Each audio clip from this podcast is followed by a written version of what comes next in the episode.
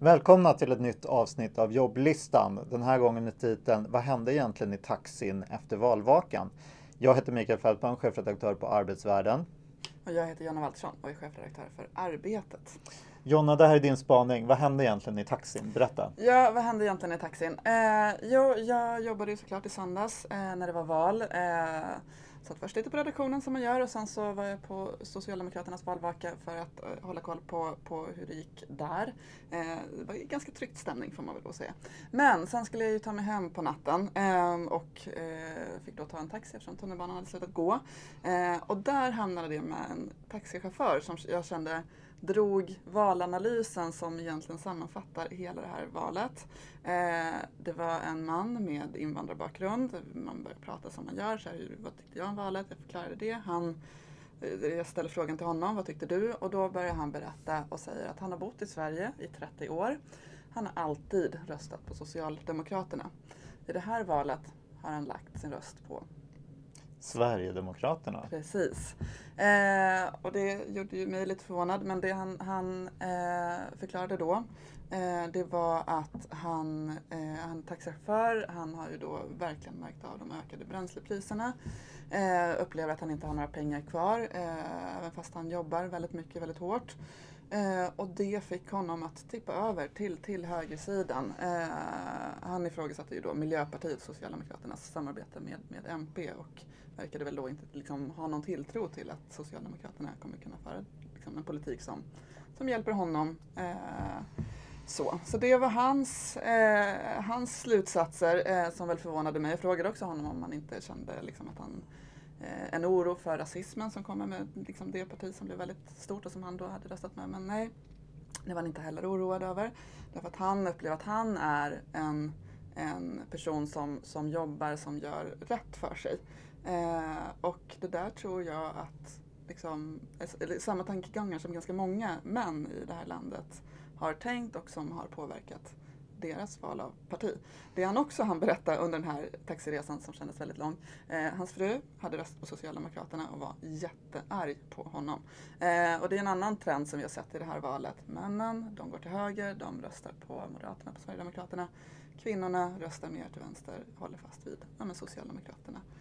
Så att i taxin fick jag hela liksom, valanalysen. Ja, det var en superbra ögonblicksbild liksom, av det som hände i valet. Kanske. Tittarna kanske har andra åsikter. Ni får, varför inte, kom in och kommentera i Facebook-tråden. Ja, gärna. Men vad har du för spaning just valet? Jag tycker också att det säger något om det här med rättvis omställning eller just transition som ju är en het potatis. Alltså han kände att eftersom bränslepriserna ökar så var hans liksom existens hotad.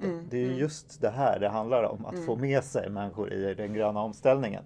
Det var det som alla valaffischerna handlade om från vänster också. Alla ska med i den gröna omställningen och se vad som hände. Ja. Nej men precis. Nej men det gick ju inte så bra. Det är ju en annan intressant spaning tycker jag. För vi på Arbetet har ju brutit ut siffror ur valen och tittat på så här, vad har varit avgörande för de LO-anslutna. Och där var ju sjukvården en viktigare fråga i liksom valet. Och där kan man ju också känna att den frågan har man ju faktiskt missat att driva. Så där tror jag att Socialdemokraterna, Vänsterpartiet och Miljöpartiet, de gjorde väl bort sig då. Om man nu liksom gärna ser att vänstersidan skulle men det är väl många som har varit inne på det också, den viktigaste frågan, den pratade vi inte om. Vi har också en analys av varför SD blir stora i Norrland i vår tidning, som ju är lite intressant. Men vi hoppar den, det får ni gå in och läsa istället. Ja. Jo, men jag ska prata om vad som har hänt mig och det var att jag twittrade lite om det här med public service-attacken från Björn Söder. Han sa ju efter att Svenska kommittén mot antisemitism hade varit och uttalat en rädsla för vad det skulle innebära att SD fick ökad makt, så twittrade Björn Söder att det här var ett propagandainslag och att vi måste reformera public service i grunden. Och det blev en massa rabalder kring det. Och jag twittrade någonting som fick så här jättespridning trots att det var en ganska så här plain tweet. Men jag kände att är vi inne i den här Trump Trump-eran nu. Där man vet att alla tweets om public service och såna här värderingsfrågor får jättemycket uppmärksamhet. Och det här drar man på och sen så gör man en massa förändringar av liksom mer verkliga frågor i skymundan. Alltså jag ser inte att public service är ju en superviktig fråga. Det är verkligen ingen struntfråga.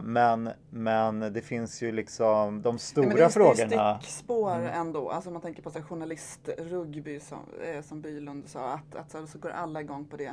Men sen så kommer de i praktiken göra mycket värre förändringar. Ja, men de stora frågorna tänker jag nu som ligger i, liksom, i potten eller vad man ska säga. Det handlar ju om den svenska modellen i slutändan. Alltså just förstatligandet av A-kassan kommer ju bli en jättepuck liksom, där det finns en hyfsad enighet. Moderaterna har väl inte riktigt tagit ställning kanske, men annars så finns det ju en hyfsad enighet om att den ska vara obligatorisk och att den ska förstatligas till viss del, i lite olika grad i olika partier liksom.